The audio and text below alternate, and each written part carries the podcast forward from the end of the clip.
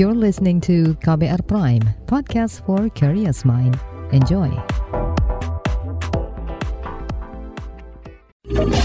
Kamu lagi dengerin What's Trending KBR Pagi.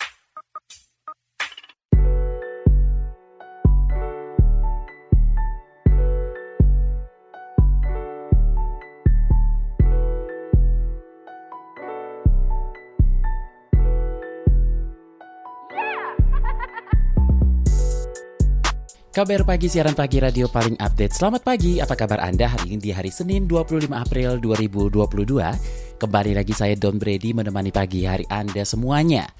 Kita ngobrolin soal menyambut vaksin kanker serviks yang bakal gratis. Nah, kabar baik datang untuk para perempuan Indonesia. Mulai tahun ini pemerintah memasukkan vaksin untuk penyakit kanker serviks dalam program imunisasi nasional. Tetapi vaksin gratis ini baru tersedia untuk kelompok sasaran perempuan usia kelas 5 hingga 6 SD. Menteri Kesehatan Budi Gunadi Sadikin mengungkapkan kanker serviks yang disebabkan infeksi human papilloma virus atau HPV merupakan salah satu penyakit yang paling banyak membunuh perempuan Indonesia. Sebetulnya vaksin HPV sudah tersedia di Indonesia, hanya saja vaksin HPV ini sebelumnya berbayar. Tak sedikit netizen tanah air mengapresiasi langkah pemerintah yang akan mempromosikan dan mendistribusikan vaksin HPV secara gratis. Selain itu, sebagian warganet juga berharap ke depan perempuan usia dewasa bisa mendapatkan fasilitas yang sama. Sebelum kita obrolin lebih lanjut soal ini, kita dengarkan dulu komentar warganet plus 62 berikut ini.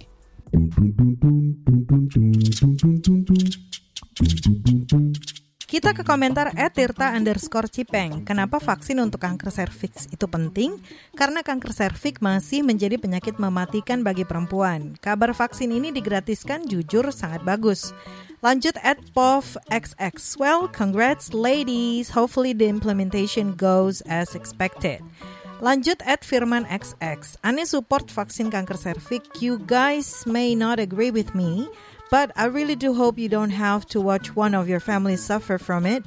It could be a mother, sister, or your wife. Punya sedikit simpati ke orang lain gak akan bikin kadar keren sampean berkurang kok. Lalu at Saras XX. Check up gain bukan cuma untuk orang hamil. Kesehatan reproduksi penting untuk dicek. Vaksin HPV penting untuk mencegah kanker serviks. Cukup tiga kali vaksin untuk seumur hidup. Please kalau lihat ada remaja yang ke gain, gak usah julid-julid Lalu at Profesor Zubairi, isu vaksin HPV muncul dan ada aja gerakan anti vaksin yang mengiringinya. Padahal data observasi kanker dunia 2020 menunjukkan terdapat 21 ribuan kematian akibat kanker serviks di Indonesia.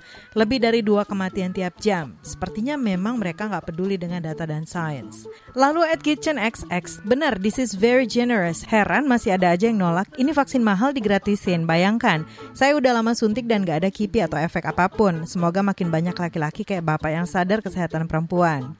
Lanjut at Bix XX. Apalagi zaman sekarang apa-apa tuh selalu dikaitin dengan politik dan masyarakat selalu digiring opininya oleh orang-orang yang berkepentingan politik. Dan yang terakhir at Mommy XX. Tolong ya, yang nggak punya cervix nggak usah banyak omong. Nanti kalau ada vaksin yang khusus untuk kanker prostat, baru deh kalian boleh banyak protes. Heran deh yang ngalamin perempuan kok kebanyakan laki-laki yang teriak konspirasi lah, jualan lah. Selama ini kami bayar jutaan, kalian ke mana?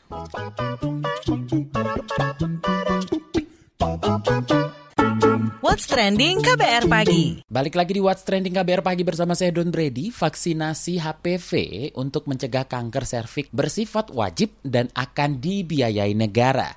Vaksin kanker serviks ini akan menyasar masyarakat yang berisiko secara bertahap Menteri Kesehatan Budi Gunadi Sadikin mengatakan penyebab kematian ibu paling banyak adalah karena kanker serviks.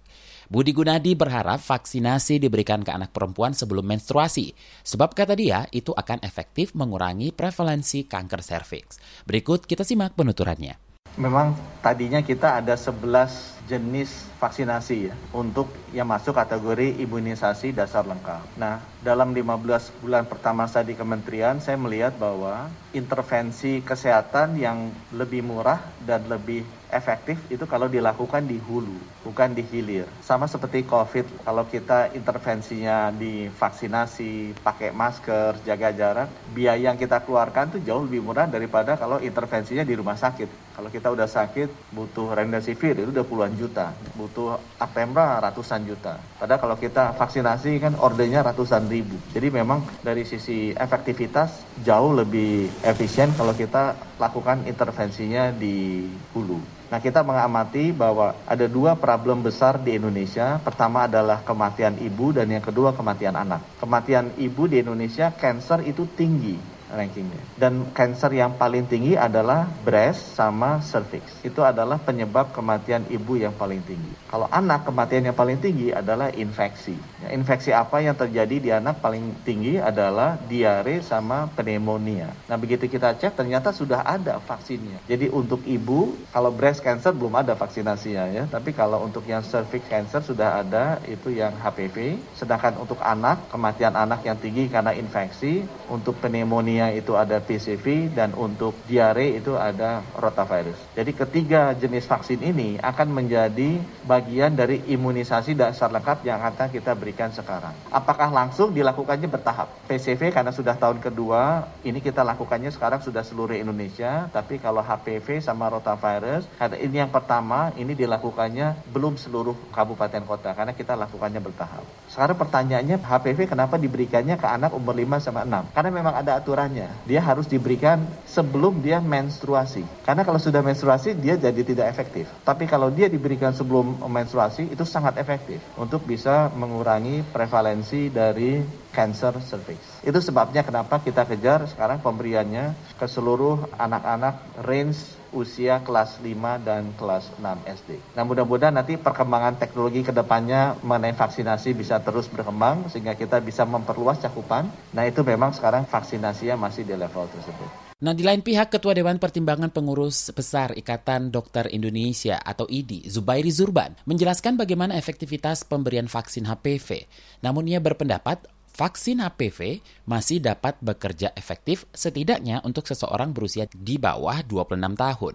Ini dia penjelasannya. Ada vaksin lain lagi yang disebut sebagai HPV, Human Papilloma Virus vaksin HPV ini bisa melindungi kita dari sakit kanker antara lain kanker cervix namun ada juga beberapa kanker yang lain namun karena perlindungan baru bisa benar kalau orang belum pernah terinfeksi maka mulainya untuk vaksinasi HPV adalah suatu umur belasan tahun sebelum usia 26 tahun.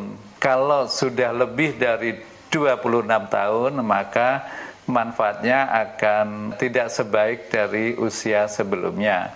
Karena ada kemungkinan bahwa yang bersangkutan sudah pernah terinfeksi oleh virus human papilloma tersebut. Jadi dulu vaksin ini hanya disarankan, hanya direkomendasikan untuk perempuan saja pada usia tadi, pada usia belasan tahun sampai 26 tahun. Nah, namun akhir-akhir ini juga disarankan untuk anak laki-laki maupun laki-laki dewasa muda. What's trending KBR pagi? Newsbeat. Cina mencatat rekor kematian harian tertinggi sejak lockdown. Data Komisi Kesehatan Nasional Cina melaporkan 39 kasus kematian di kota Shanghai pada hari Minggu kemarin waktu setempat. Korban harian tertinggi di Shanghai sebelumnya adalah 12 orang. Dengan demikian, total korban meninggal menjadi 87 orang, sementara hampir 22 ribu kasus virus lokal baru. Melansir AFP, hampir seluruh area di Shanghai telah memperlakukan lockdown sejak awal bulan. Hal ini membuat rantai pasokan terganggu sebagai imbas masyarakat yang terkurung lebih lama di rumah masing-masing. Sementara itu, Singapura akan melakukan pelonggaran atas pembatasan terkait COVID-19 besar-besaran mulai Selasa besok. Ini disampaikan Perdana Menteri Singapura Lee Hsien Loong dalam unggahan di media sosialnya. Selain itu, otoritas kesehatan Singapura juga mengumumkan tidak akan ada lagi pembatasan untuk berkerumun atau kapasitas tempat kerja. Dikutip dari AFP, Singapura juga mencabut aturan wajib tes PCR COVID-19 bagi pengunjung yang sudah tuntas dua dosis vaksinasi mulai Selasa besok. Dengan pencabutan ini, Singapura tidak lagi mewajibkan tes PCR yang sebelumnya harus dilaksanakan dua hari sebelum keberangkatan ke negara itu, namun tetap mewajibkan penggunaan masker. Sutradara Sam Raimi membocorkan Doctor Strange in the Multiverse of Madness bakal mengubah sosok Doctor Strange yang dikenal selalu unggul dan terbiasa sendiri.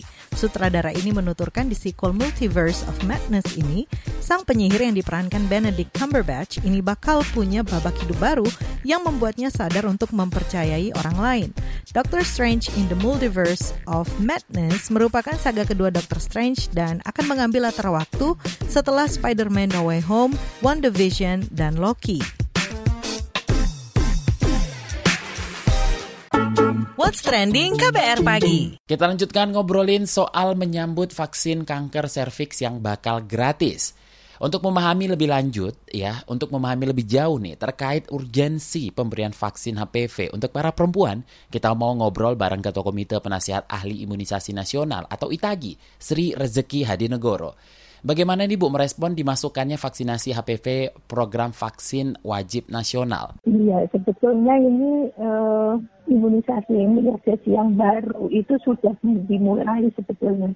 Jadi bukan baru sekarang. Jadi seperti kanker untuk kanker serviks itu sudah dari tahun 2017 itu sudah mulai, tapi belum seluruh provinsi begitu. Jadi baru beberapa provinsi termasuk Jakarta. Jadi kalau pernah dengar mungkin di anak sekolah umur uh, kelas 5 dan kelas 6 itu sudah diberikan suntikan HPV nah istilahnya human papilloma virus yang untuk kanker serviks.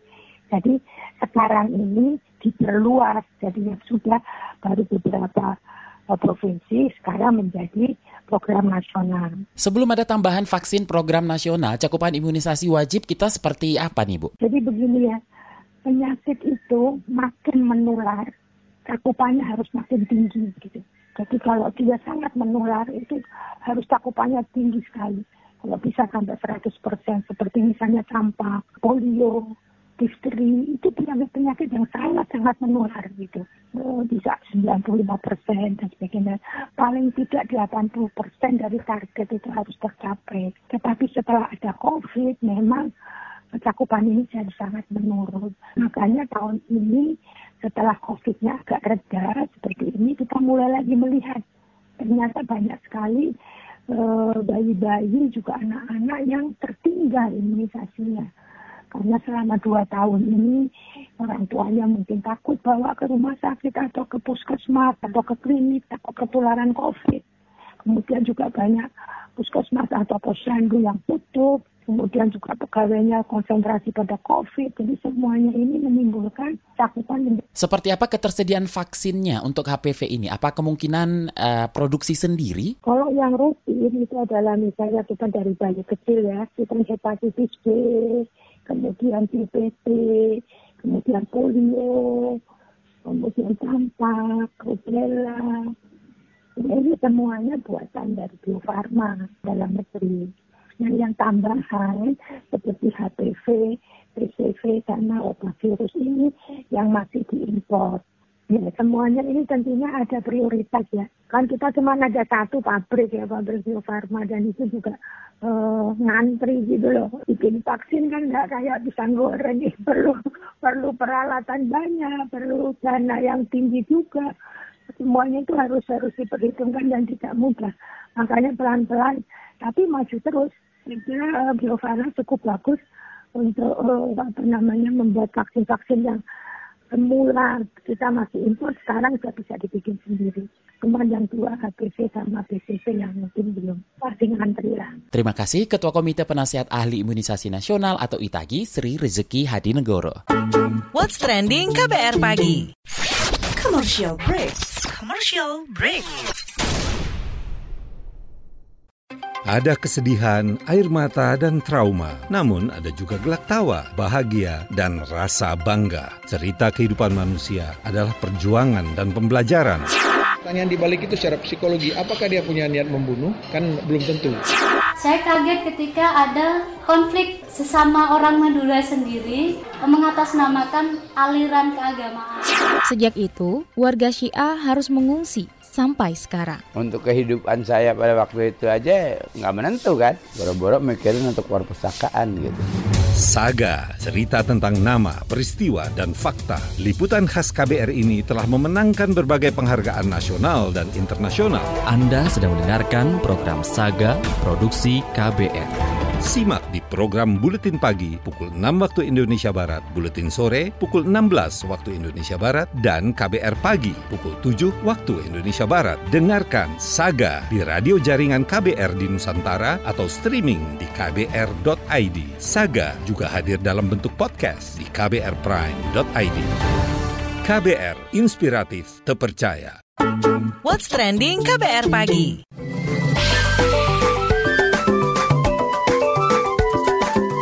WhatsApp Indonesia. WhatsApp Indonesia hari ini dimulai dari Jakarta. Komite Penasehat Ahli Imunisasi Nasional Itagi menyebut sudah saatnya imunisasi dasar lengkap IDL di tanah air dipercepat. Sebab menurut anggota Itagi, Kusnandi Rusmil, beberapa daerah sudah ada kejadian luar biasa KLB beberapa virus seperti difteri dan tetanus, lantaran imunisasi anak tidak dilengkapi. Kusnandi menyebut pelaksanaan imunisasi di Indonesia bagian tengah terkendala ketersediaan vaksin. Ia berharap Indonesia mampu memproduksi vaksin sendiri sehingga dapat mengejar ketertinggalan serta tidak bergantung pada impor. Sebelumnya ada 11 jenis imunisasi wajib untuk anak secara nasional. Mulai tahun ini, Kementerian Kesehatan akan menambahkan tiga jenis vaksin lain sebagai imunisasi wajib anak nasional, yaitu rotavirus untuk diare, PCV untuk pneumonia, dan HPV untuk kanker serviks. Selanjutnya menuju ke Cirebon, Jawa Barat. Transaksi di gerbang tol Palimanan Utama ditiadakan selama arus mudik dan balik lebaran 2022. Langkah ini dilakukan untuk mendukung skema lalu lintas dalam mengantisipasi kepadatan atau antrian panjang di gerbang tol. CEO Grup Bisnis Jalan Tol Astra Kris Ade Sugiono menyatakan pengguna jalan tol Cikopo Palimanan atau Cipali baik dari arah Jakarta ke Jawa Tengah dan sekitarnya atau sebaliknya tidak akan melakukan transaksi di gerbang tol Palimanan Utama. Transaksi akan dilakukan di pintu tol berikutnya dengan tarif yang sudah diakumulasikan. Langkah ini dilakukan untuk mengantisipasi terjadinya kepadatan lalu lintas di sekitar gerbang tol. Contohnya, jika pengguna datang dari arah Jakarta, ketika memasuki gerbang tol Palimanan yang masuk wilayah Cirebon, Jawa Barat, tidak ada transaksi. Transaksi akan dilakukan di pintu tol Kanci ataupun Brebes, Jawa Tengah. Kata dia, metode ini bakal dievaluasi. Terakhir mampir ke Solo, Jawa Tengah. Klub sepak bola Persis Solo memutus kontrak dengan salah satu sponsornya, yakni Wilmar International Group. Pemutusan kontrak dilakukan setelah salah satu komisaris anak perusahaan Wilmar, yaitu PT Wilmar Nabati Indonesia, ditetapkan sebagai tersangka kasus ekspor minyak sawit mentah CPO. Dalam rilis yang dikeluarkan Persis Solo, manajemen klub memahami situasi yang berkembang di masyarakat tentang Wilmar beberapa hari ini. Persis turut menyesalkan kejadian tersebut. Manajemen mengklaim selama ini kerjasama antara Persis dan Wilmar adalah hubungan profesional yang didasari pengembangan sepak bola yang lebih berprestasi di kota Solo. Kerjasama sponsor itu sudah berlangsung sejak Oktober 2021. Musim lalu, lingkup kerjasama kedua pihak terbatas hanya dalam koridor profesional yang sudah disepakati bersama lewat surat perjanjian sebagai sponsorship Persis di Liga 2 2021. Manajemen Persis Solo dipimpin putra kedua Presiden Jokowi, Kaisang Pangarep. Manajemen memutuskan tidak melanjutkan kerjasama dengan Wilmar sebagai salah satu sponsor Persis. Hal ini terkait pemutusan kerjasama akan ditindaklanjuti sesuai hukum yang berlaku. Demikian WhatsApp Indonesia hari ini. Demikian KBR pagi hari ini. Jika Anda tertinggal siaran ini, Anda kembali bisa menyimaknya di podcast What's Trending yang ada di Spotify, kbrprime.id, dan di aplikasi mendengarkan podcast lainnya. Don Brady undur diri, besok kita ketemu lagi. Stay safe, bye-bye. Terima kasih ya sudah dengerin What's Trending KBR Pagi. KBR Prime, cara asik mendengar berita. KBR Prime, podcast for curious mind.